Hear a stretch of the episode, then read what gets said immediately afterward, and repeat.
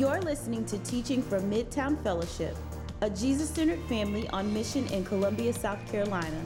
If you're interested in finding out more about us, our family of churches, or how to partner with us, go to midtowncolumbia.com. Uh, my name's Adam. I'm one of the pastors here. I help oversee our teaching team and then do uh, what ends up being about 50% of the preaching on Sundays. And so I'm honored to have a chance to teach this morning. Before we get to our sermon for today, I wanted to give you a little bit of an update, something to celebrate. We had our final class of the fall Midtown class this past Sunday. And uh, Midtown class is where we cover some of our basic beliefs as a church, why we do the things that we do, our practices, our philosophies of, uh, of ministry. It's our process for membership because we want people to know what they're getting themselves into before they become members of our church. So we try to just say, here's all of it, everything we think and what we believe, and good, bad, and ugly. Here you go. And now you can decide if you want to join and become a member. And uh, we had right at 75 people complete the Midtown class and are uh, now praying about whether or not to hop in with us as a church. And we actually had some pretty good age diversity in the class, which is an answer to prayer. Um, so we're thankful for that. We've been praying for years to get a little more diverse in age. And so all that is wonderful. Next step for those folks would be our life group class. We want to start with laying out uh, our whole church and what we are about as a, as a whole church, and then we get more specific about what we do and um, how we practice life groups and give some training and equipping for operating inside of groups. And so that's the next step there, and uh, we're excited about those, those folks joining us as members. And for any of you who have not gone through those two classes, those would be good next steps for you, and I would recommend those to you. And then uh, lastly, I just want to connect it to something. Thanks to those of you who give and help fund ministry in our church. We get to do things like host classes for 75 people. It takes money to print out booklets and buy coffee and snacks and amplify sound for a room of that size. And so, thank you for those of you who give generously and support what we are all collectively trying to do as a church. We appreciate it, and that money goes to good use in things like classes such as the Midtown class. So, grateful for all that and excited to have some new folks around considering hopping in with us as members. We are studying the life of David, and we're about midway through, and we will be in 2 Samuel chapter 11 today as we continue to look at the life of David. So if you want to grab your Bible, you can go ahead and turn there. If you did not bring a Bible with you, there are some on the ends of the rows in baskets underneath seats, and I'm sure a friendly person would be glad to pass one to you. If you do not own a Bible, then feel free to take that one home with you. We'd love to give that to you as a gift. Uh, if you don't own a Bible, if you're a Bible collector, then you may not have ours. You have to leave that here. But if you do not own a Bible, then we'd gladly give you that as a gift. So, a little bit of a reset on David and where we've been so far. He's a massive figure in the Bible, an example of faith. So far, we've talked about his origin story, how he is the youngest of eight sons. He is the runt of the litter and God appointed him to be the future king of Israel. Up until that point, he had spent all of his life in the pasture with sheep, tending to his father's flocks. But God says, This is my guy, this is who I want to be the king. God begins to raise him up. It turns out that David's time in the pasture was preparation for what he would go through as king. Uh, soon he would stand in front of Goliath as the Israelites are fighting the Philistines. David would fight Goliath and win. He gets elevated to this, uh, to this prominency. He becomes revered by the crowds. Then a couple of weeks ago, uh, we looked at David's friendship with Jonathan. Jonathan was the rightful heir to the throne, but Jonathan stepped out of his way uh, because he saw what God was doing through his, his friend David. And uh, personally, I will admit that I did cry when we sang What a Friend We Have in Jesus. So you can judge me if you want to. And then we looked at what God did through David's relationship with Saul. Saul was the current king who was set out to kill David, tried in all sorts of different ways, how David refused to take matters into, into his own hands, but trusted God even with his life on the line. And in all of this, we've seen God's hand at work in David's life, how God raises David up to this. Uh, to prominence. He's consistently trusting God's power and God's sufficiency in the face of all odds. And all of these stories, and then even more, are examples of why David shines so brightly over the pages of Scripture. He is an example of a posture of trust and reliance on the faithfulness of God. God goes so far as to call him a man after my own heart. All of these things are wonderful and good in the life of David. Today, we are going to get introduced to one of the darkest moments of David's life, to a, a total catastrophe. Um, there are some times on Sundays where we look in Scripture, and because of what the Bible says in the particular passage that we are looking at, we all talk and we leave smiling and encouraged, joy filling our hearts, gladness on our faces. Today will not be one of those days. Today hits like a ton of bricks. It is an absolute catastrophe that David steps into. Shipwrecks his life. It is heavy, beginning to end, and so will the feeling in the room be. So you have been warned. 2 Samuel chapter 11 is where we will pick it up. We will look at one of the lowest moments in David's life. And what we'll try to do is take two of the main characters in this story and then just draw out some conclusions that we can think about and pray about. So 2 Samuel chapter 11. In the spring of the year, the time when kings go out to battle, so they had seasons for war, like we, you know, have football season, basketball season, they have war season. David sent Joab and his servants with him and all Israel. And they ravaged the Ammonites and besieged Rabbah, but David remained in Jerusalem. This is where the ominous music would be playing in the background. So, kings in this time, they would lead their armies in battle. They'd go fight with them. David's kingdom is currently at war with the Ammonites, but David isn't fighting with them as he should be. This is strange because up until this point, David's claim to fame has in part been how good of a, warrior he is. It starts with him killing Goliath, and he proceeds to, to engage in some other battles. And also at this point, he's always been right where he should be faithful to God in the midst of whatever the circumstances were. But here, it says that David's back at the palace, that he sends his army, the men who pledged their lives to him, he sends them away without his leadership, without his skill, without his help. Let me just real quick break something down for you. And some of you will be familiar with this. These are, these are categories that we've used before to help paint a picture for biblical masculinity. We're doing some work right now with a class that we're preparing to roll out in the spring. Let me just really quickly, let me give you three words that I think help capture some categories for what it means to be masculine. Those words are protect, provide, and pursue. And we're obviously not going to dive into these all that heavy, and it's not even the point of the sermon. I just want you to see something here. These are fairly easy to, to follow. Protect, meaning that a masculine man, a man who's stepping into what it means to be masculine, is going to look to protect those around him. That if danger is threatening the people around you, they have to go through you first. That's the idea. Provide, also simple, means that as men, we work hard to make sure that the people God's put around us are taken care of. If someone around me is hungry, it is my job to fix it. That's part of what it means to be masculine. And then men pursue. It's a posture of engagement that we reject apathy and disengagement. And when we see a problem, we run towards it, not away from it. And so, first, even just with that brief summary, how great would the world be if all men stepped into those categories and lived up to those definitions of what it means to be masculine? And second, in just one verse, we see that David is now rejecting all of these, all three of them. That he's not protecting his men and his people by fighting their enemies. He's not providing safety and covering for his kingdom. He's not pursuing problems. He's hanging back to let other people handle problems. So, what we have here is a rejection of biblical masculinity. He's disengaged, he's turned off to his purpose as a man. And as many of you are familiar, things begin to go very badly very quickly when you find a man who has disconnected from his purpose in the world. And sure enough, that's what happens here with David. Verse 2.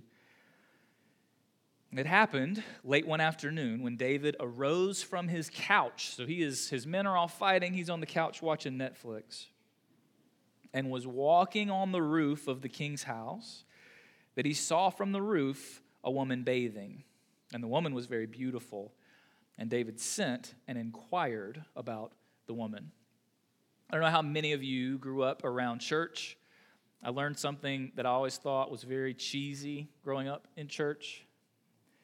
It's a saying that goes like this Sin will take you further than you want to go, keep you longer than you want to stay, cost you more than you want to pay, and will hurt others along the way.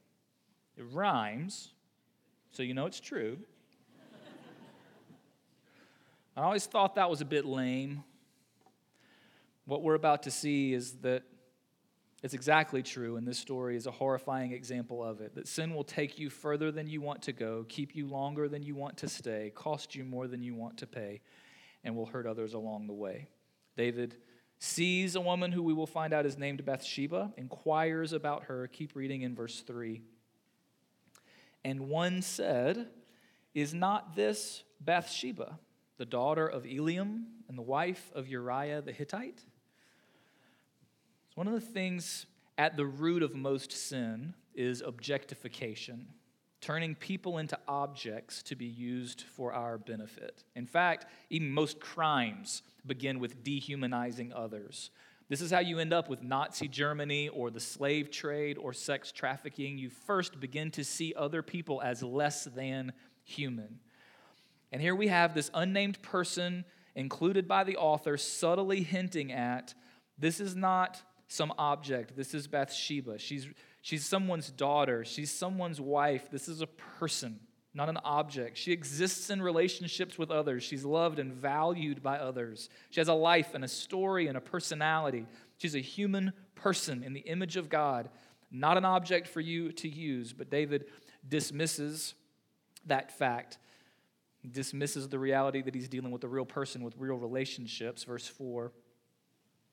So David sent messengers and took her.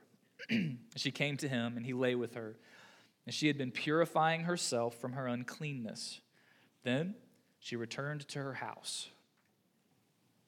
So I want to explain and show you something that you might not have heard before. I want to show you my work first so that you know that I'm not just making something up.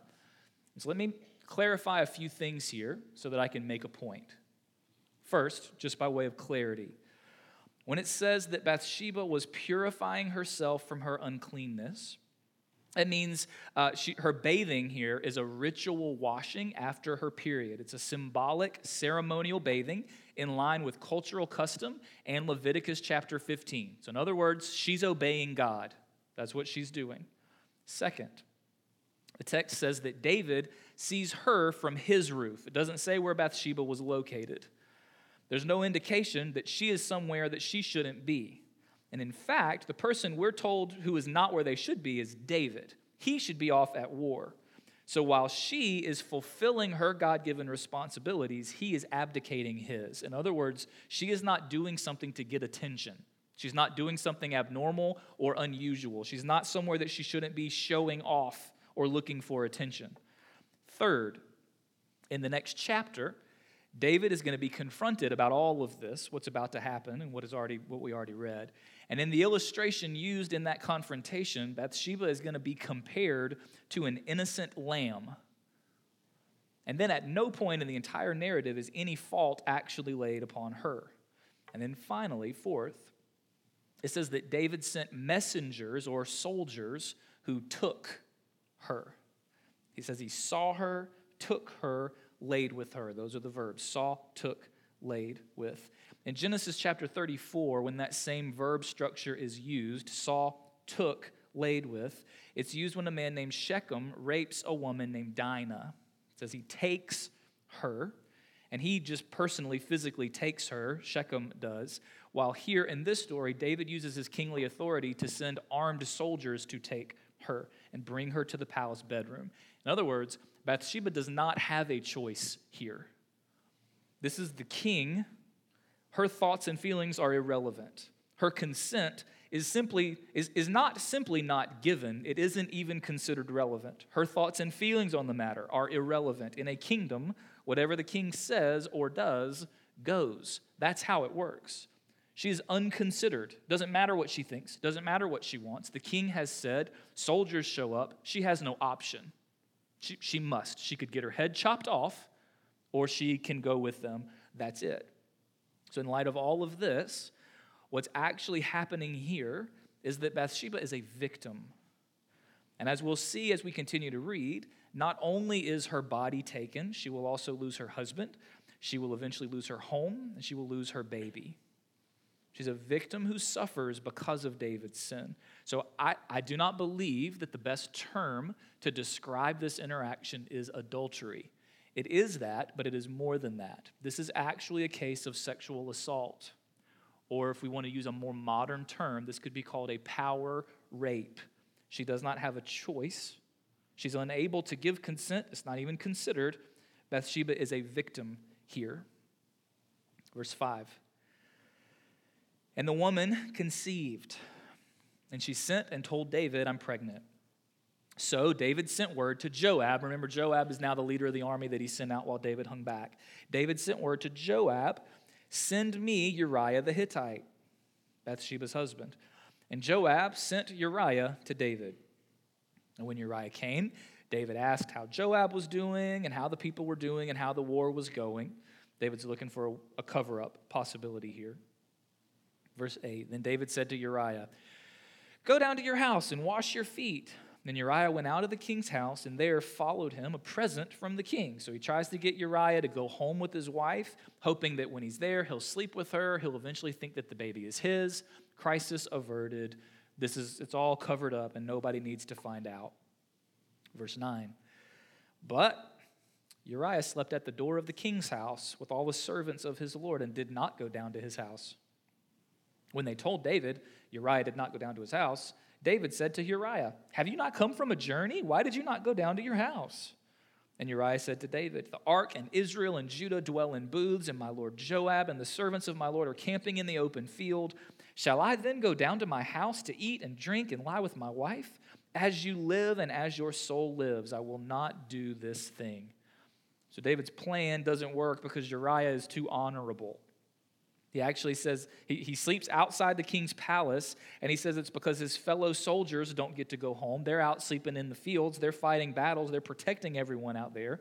He says, How could I enjoy what they cannot currently enjoy?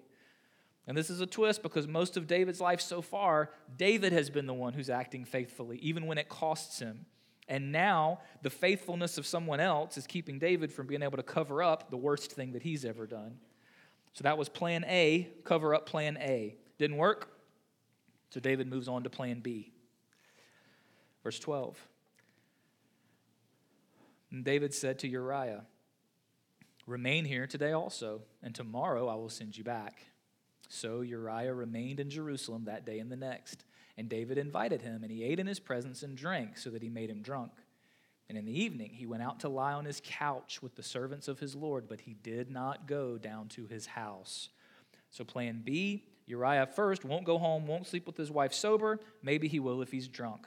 So, David invites him over for a little dinner party, has some friends over, gets him wasted. Uriah still doesn't go down to his house. So, David is, is at a point now where drunk Uriah is more righteous than sober David.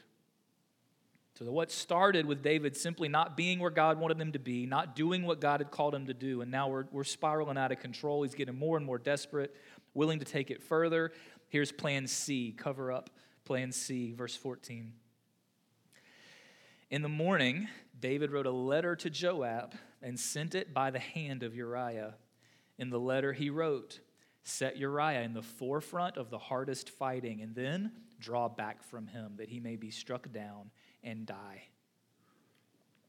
The king writes this message to the army commander. He seals it where Uriah can't read it, and Uriah literally carries his own death sentence back to war. Hands it to his supervisor, Joab. Next thing you know, verse 16. And as Joab was besieging the city, he assigned Uriah to the place where he knew there were valiant men. And the men of the city came out and fought with Joab, and some of the servants of David among the people fell. Uriah the Hittite also died.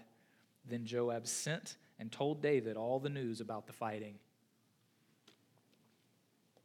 So David has him killed. And in fact, Uriah isn't the only one that dies. Because of this cover up attempt, Joab had to do something unwise from a military perspective. And so now other people are getting killed too. So the king of Israel, the man after God's own heart, the psalmist, is now a sexual predator and a murderer. David's power gets corrupted and abused, and instead of using his power to protect and provide like he's called, he sees this opportunity to use his power to take, to grab something that isn't his, but that he wants anyway. And so instead of using his authority to bless, he uses it to harm. Instead of using his power to point outward and protect and bring flourishing to others, he takes that power and uses it for himself. And heartbreakingly, it takes the form of forcing a woman who's missing her husband to have sex with him, and then using his power to cover it up, getting someone murdered, believing he's going to get away with it. If, you, if you've ever been in a situation where someone you really, really looked up to, someone who was in some position of spiritual authority, just completely fails, and you're crushed by it, you're getting the feel for the picture here. This was supposed to be God's guy. He was the king, he's the man after God's own heart. And it just completely falls apart. Jump down to the end of the chapter just to finish this part of the story. Verses uh, 26 and 27. When the wife of Uriah, that's Bathsheba, heard that Uriah, her husband, was dead, she lamented over her husband. And when the mourning was over, David sent and brought her to his house, and she became his wife and bore him a son. But the thing that David had done displeased the Lord. Sin will take you further than you want to go, keep you longer than you want to stay, cost you more than you want to pay, and will hurt others along the way.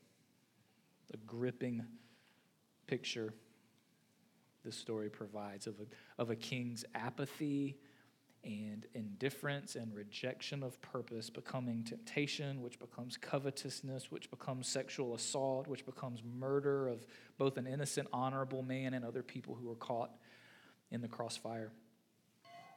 Here's what I want to do I just want to draw out some conclusions from two of the main characters in the story. And first, let's start with David. So, up to this point, David is the hero. I mean, until this, he almost always does the right thing, the God honoring thing. He's an extreme example of faith and humility and love and strength of character. He's the, he's the best of us. He's God's guy. He's the king that God appointed, a man after God's own heart. That's what makes this situation so horrifying because this is what sin can do to us, to the best of us. If I read this story and I think, oh my gosh, I cannot believe that David did that. I would never do that. Then I completely missed what the Bible is trying to show me here. The point is that David is better than me, and he did it. He's a better person than I am. That's the whole point of his narrative up until now. It's not even close. Like, if I show up and we're at war with the Philistines, and giant, awesome fighter Goliath is standing there in one on one representative battle, I'm not fighting him. I'm not fighting him. I will roll up and he's taunting everybody, and I'm going to say, hey, y'all are the soldiers. Somebody better step up. Somebody's got to do something. It ain't going to be me, though.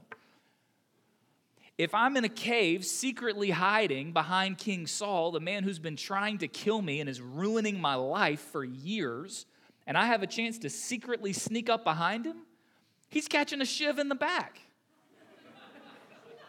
Judge me if you want. I'm sneaking right up. That's what you get. That's what you get. David says, You know what? You know what? I'm, I'm not going to do this. It wouldn't be right in God's eyes. I'm going to trust God to make right this situation. And if I continue to suffer and struggle in the meantime, God is the one who will set this right, and I'm going to act by faith. He's way better than we are. That's the whole point. He's the best of us. That's, that's the whole, what's what we're trying to learn. So, how much in danger are we then? Don't read this and think, how could David? That's so despicable, I would never. No, we have the same disease as him. This is what sin can do to a person. This is how much danger we're in. And here's, a, here's an insight from the story on how it works it always starts small. You make a thousand decisions before you make the one decision that ruins everything. Everybody thinks people blow up their lives out of nowhere. It's not how it works. You make a thousand decisions along the way before you make the one decision that blows everything up. We go prayerless for weeks. We refuse to draw near to God for weeks. We refuse to repent of sin in our lives for weeks and months. We do not talk to a trusted Christian friend about how we're struggling and how we need prayer and how we need help. And we conceal and we make a thousand decisions in a row that lead to the one that sets a bomb off. Uh, this was years ago. We had a, a woman in our church who decided she was done. She was married, had kids, decided that she was done with all of it. She wanted to go uh, live somewhere else with someone else. She actually said she did not want to interact with her children again. You can imagine having that conversation with her kids about their mom saying she doesn't want to see you again. We finally had a chance to talk to her and interact with her. And, and I just said, When's the last time that you prayed? And she said, Been years since I prayed. She said, At this point, I'm not even sure if I believe that God exists. If He does, I don't care what He thinks about what I'm doing. So I said, Who, who, what, what Christian friend have you talked to along the way about how you were struggling and what your doubts were and what your problems were that, that could pray for you and that could check in on you? And she said, I've never really told anybody. She didn't make one decision to blow up her life. She made a thousand decisions that all led to one decision. Most of us in the room right now are not making the one decision that could ruin our lives. But many of us are making one of the thousand decisions that lead us in that direction. Maybe a few of us are about to make the one decision. And to you, I would say, don't do it. It is not worth it. But for most of us, we're making everyday, regular, normal decisions that add up over time to move us in the direction where at some point we blow everything up. Some of you are probably thinking right now, I'm never going to do that. I'm never going to do something that totally ruins my life. I just have more sense and more self control than that. So a thousand decisions don't really matter that much. I'm just never going to get there. And maybe, I mean, you might be right. My problem with that would be uh, the goal in life is not simply to avoid ruining your life. the goal in life is to walk with God and enjoy Him forever. The biggest problem that could befall you is not that you ruin your life. The biggest problem could, would be that you do not know God now or for eternity. That's the biggest threat to your life. Our goal is to know God and enjoy Him forever. Don't settle for less than that. So I don't know exactly where any of that needs to fit in your life. I'll just add that no one has ever ruined their life by obeying God one day at a time. Never happened. You obey God one day at a time and you are free. You're free. While we're talking about David, it would just be pastoral negligence if I didn't at least talk about uh, sexual sin, even just for a couple minutes here.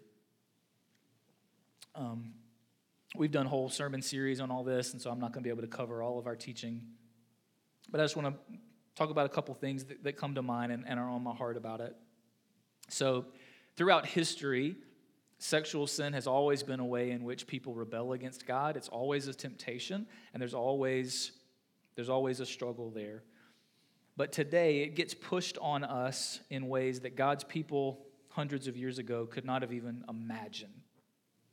In the book of Proverbs, which was written by one of David's sons named Solomon, he writes these fatherly words of wisdom to his son, and he says to stay far away from the proverbial immoral woman. And she's just representative of temptation to sexual sin. Solomon says, Don't go near her street. Don't go down her path. Just steer clear. Don't make things more difficult for yourself. It's not worth it. Just steer clear of this proverbial means of sexual sin.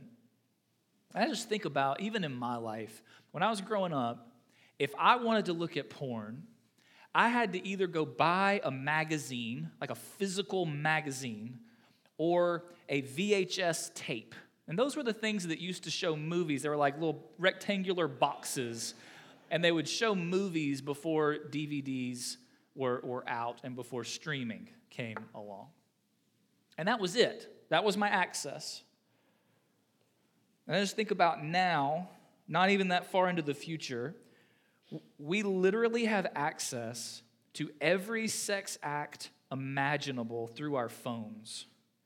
More hours than anyone could ever watch in a hundred lifetimes. So, in other words, we've taken the immoral woman and we've put her in our pocket. So, I think about I, I've got three kids. My oldest is seven. We're not quite here yet. This is a conversation we're starting to have with parents in our church. That in our state, someone can drive when they are 15. We believe they can be trusted with 2,000 pounds of steel going 70 miles an hour. That person can't drink alcohol until they're 21. There's a reason for that. We think that there are potential dangers and threats and temptations that come with alcohol that they would not be ready for. Now, they're trustworthy with 2,000 pound missile going down the road, but there's an extra danger associated with alcohol. Potential problems come with it. And it requires someone to have the internal self control to be able to handle themselves with those freedoms. So, inside of that rubric, at what point does someone become completely able to handle the temptation and the freedom of having every single sex act imaginable visible in their own pocket? My daughter is seven years old and she has friends who have smartphones. I'm not trying to be legalistic. I think that's incredibly foolish. Incredibly foolish. There's a dad I was talking to a few weeks ago. His son plays basketball on a local high school team. His son is uh, 14 years old. He said, My son's the only believer on his team, and his goal is when they go on an away game for him to be the only one on the bus who's not looking at porn while they travel to and from that game. He said, Everyone else on the bus will be watching porn. He's the only one that may or may not be because he's a believer. He's just trying to make it through those trips. That's where we're at. You don't have to venture to the immoral woman's house anymore or the immoral man's house anymore because they have ventured to ours.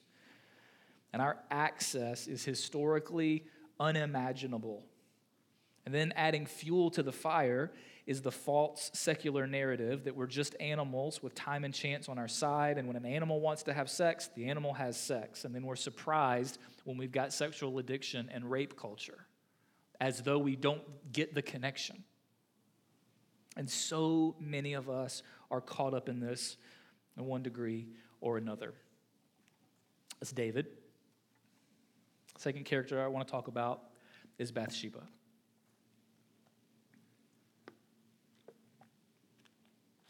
In this story, she suffers as a choiceless, voiceless victim because of someone more powerful than her. Statistically, one out of every four females and one out of every six males will be sexually abused in their lifetime in our country. One out of every four females, one out of every six males will be sexually abused. This is rampant. And what is crystal clear through our ministry as a church, both our recovery ministry and then just for me being a pastor and meeting with so many people, is that if you want to see how damaging sin is, all you need to do is find that group of people.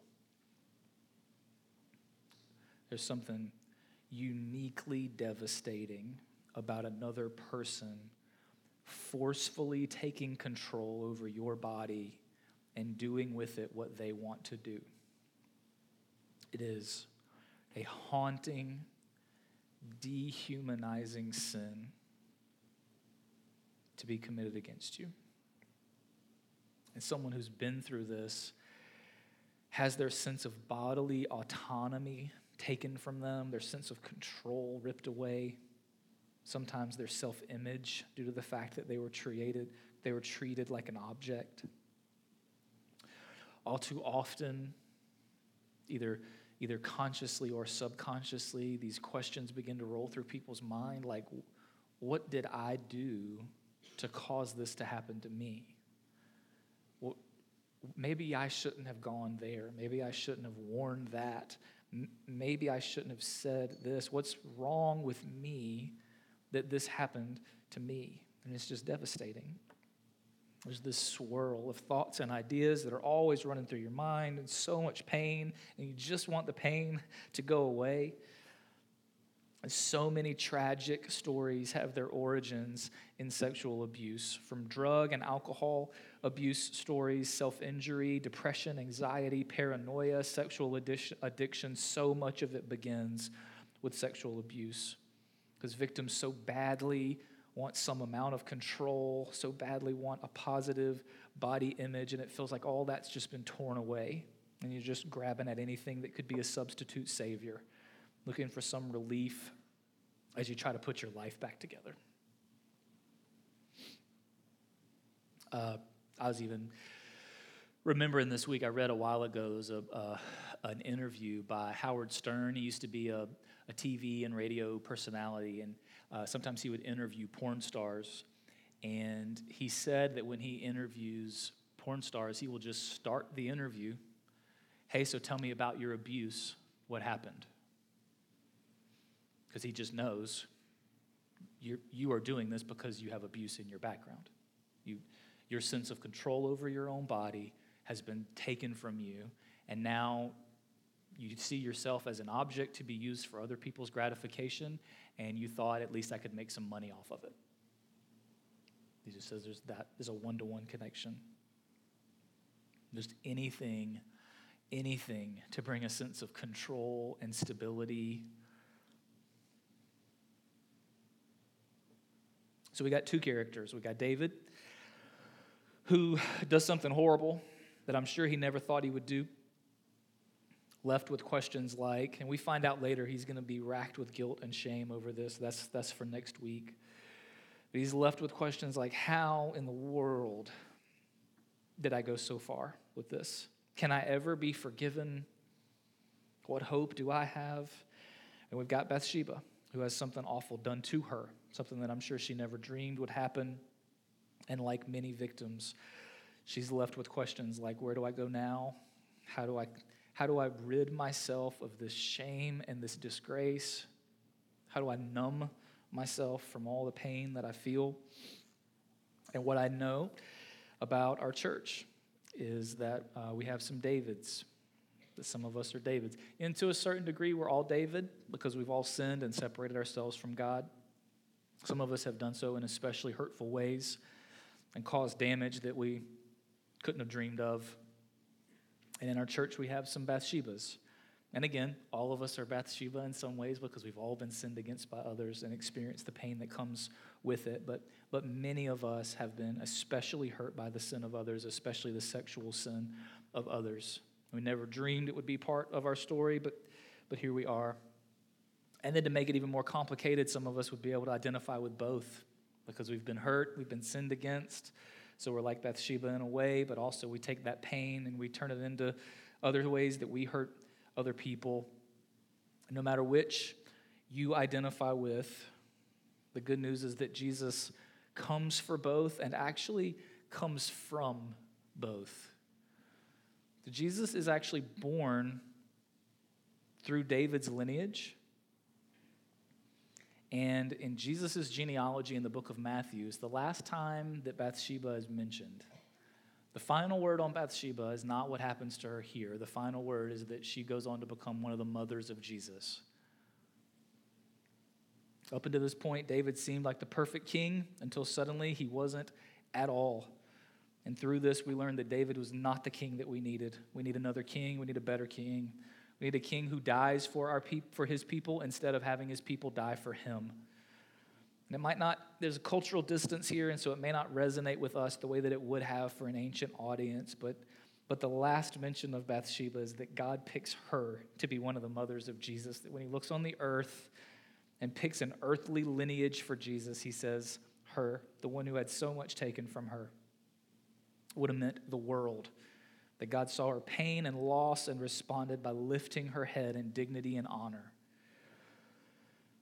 So, for, for my Davids in the room, the good news is that just like David, our sin doesn't get the final word, Jesus does. And that our failure doesn't get the last word in our lives, Jesus does. And that our sin, including our sexual sin, can be forgiven and cleansed and redeemed by Jesus. And if you are in Christ, then your truest identity is not porn addict, it's not adulterer, it's not even predator.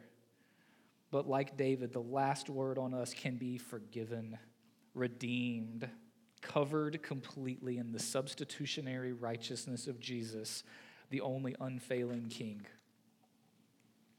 And for those of us who would most identify with Bathsheba, we need to know that just like God saw what David had done and he was displeased, that God has seen what has happened to you and he hates it. And that what has been done to you will be paid for either by the death of Jesus on the cross or by the person who did it in eternity in hell. Those are the options. That God dispenses justice perfectly and that sin is always paid for. And I want you to know that God intends to lift your head as well, to bring healing and honor and restoration, to bring freedom from anxiety and fear, to, to restore to you a sense of wholeness and a sense of healthy control and autonomy and self will in your life. To help you see that you are not damaged goods, but that you are a royal son or daughter of the King of the universe. And there's so much work to be done to get there. But that's the end, that's the aim, that's the goal. That someone else's sin against you does not get the final word, Jesus does. And that he intends to honor and restore what's been taken from you. For all of us, sin does not get the final word in our lives. That's what we're doing here. That's why I'm here. I need, I need something other than my sin and the sin that's been committed against me to have the most power in my life. I need somewhere to turn for hope beyond what I can do and beyond what other people can do to me. That's what this is about. I don't know what you thought we were doing here. We're here because we have hope in Jesus that's a greater power than our sin and the sins of other people in our lives. That's what we're doing. So I just want to let I just want to let it be heavy today. And I want us to have some time to think and cry and pray and respond and react. Um, we're going to have people who are up front who would love to pray for you. So if you would be willing to, to come up, we'd love to pray for you. We'd be honored if you would let us pray for you. Maybe you don't have exactly the words to even pray. Let, let someone pray for you. Some of you, as I was talking, you had someone come to mind. Someone just came to mind. Once you consider that, God prompting you to pray for them. So maybe for you, you're not praying for you. During our time of response today, you're going to pray for them and just ask God to bless them and be near to them and minister and work in their life. And no matter where we are or however this hits us, the invitation for all of us is to come to the table of a better king than David and to feast on the body and blood of Jesus, crucified and shed, because all of us need a better king than David was. And Jesus is that king.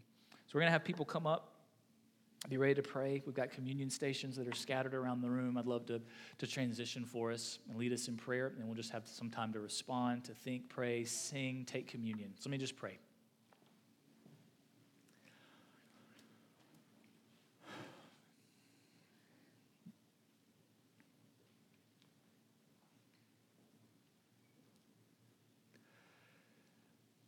God, I know that there are so many different stories and circumstances and experiences and situations that are represented in the room. And I know for some of us, just bringing up this topic is so painful. I know so many of us are caught up in sexual sin. I know so many of us have been hurt by the sins of others.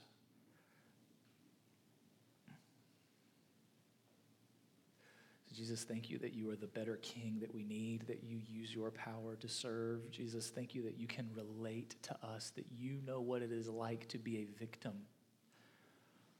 Because you who knew no sin became sin, that you were stripped naked and nailed to a cross so that we could be made whole. That you are our God who can look at us and say, I know what it's like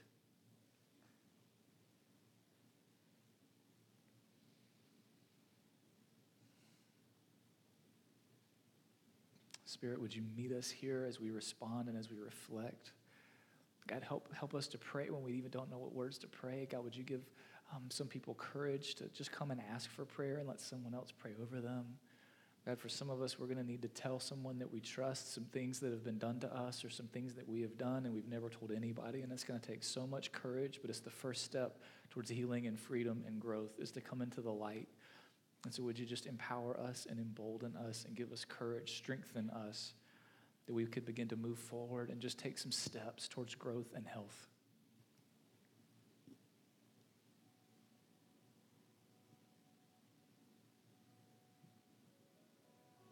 God, for all of us with the sins that we've committed and the, com- the sins that have been committed against us, Jesus, we come to you humbly and open handed, trusting that what you've done on the cross is sufficient, both for our forgiveness and for our healing. We have nowhere else to turn. You are our hope. And so, God, we just ask all of this for your glory and our good. Amen.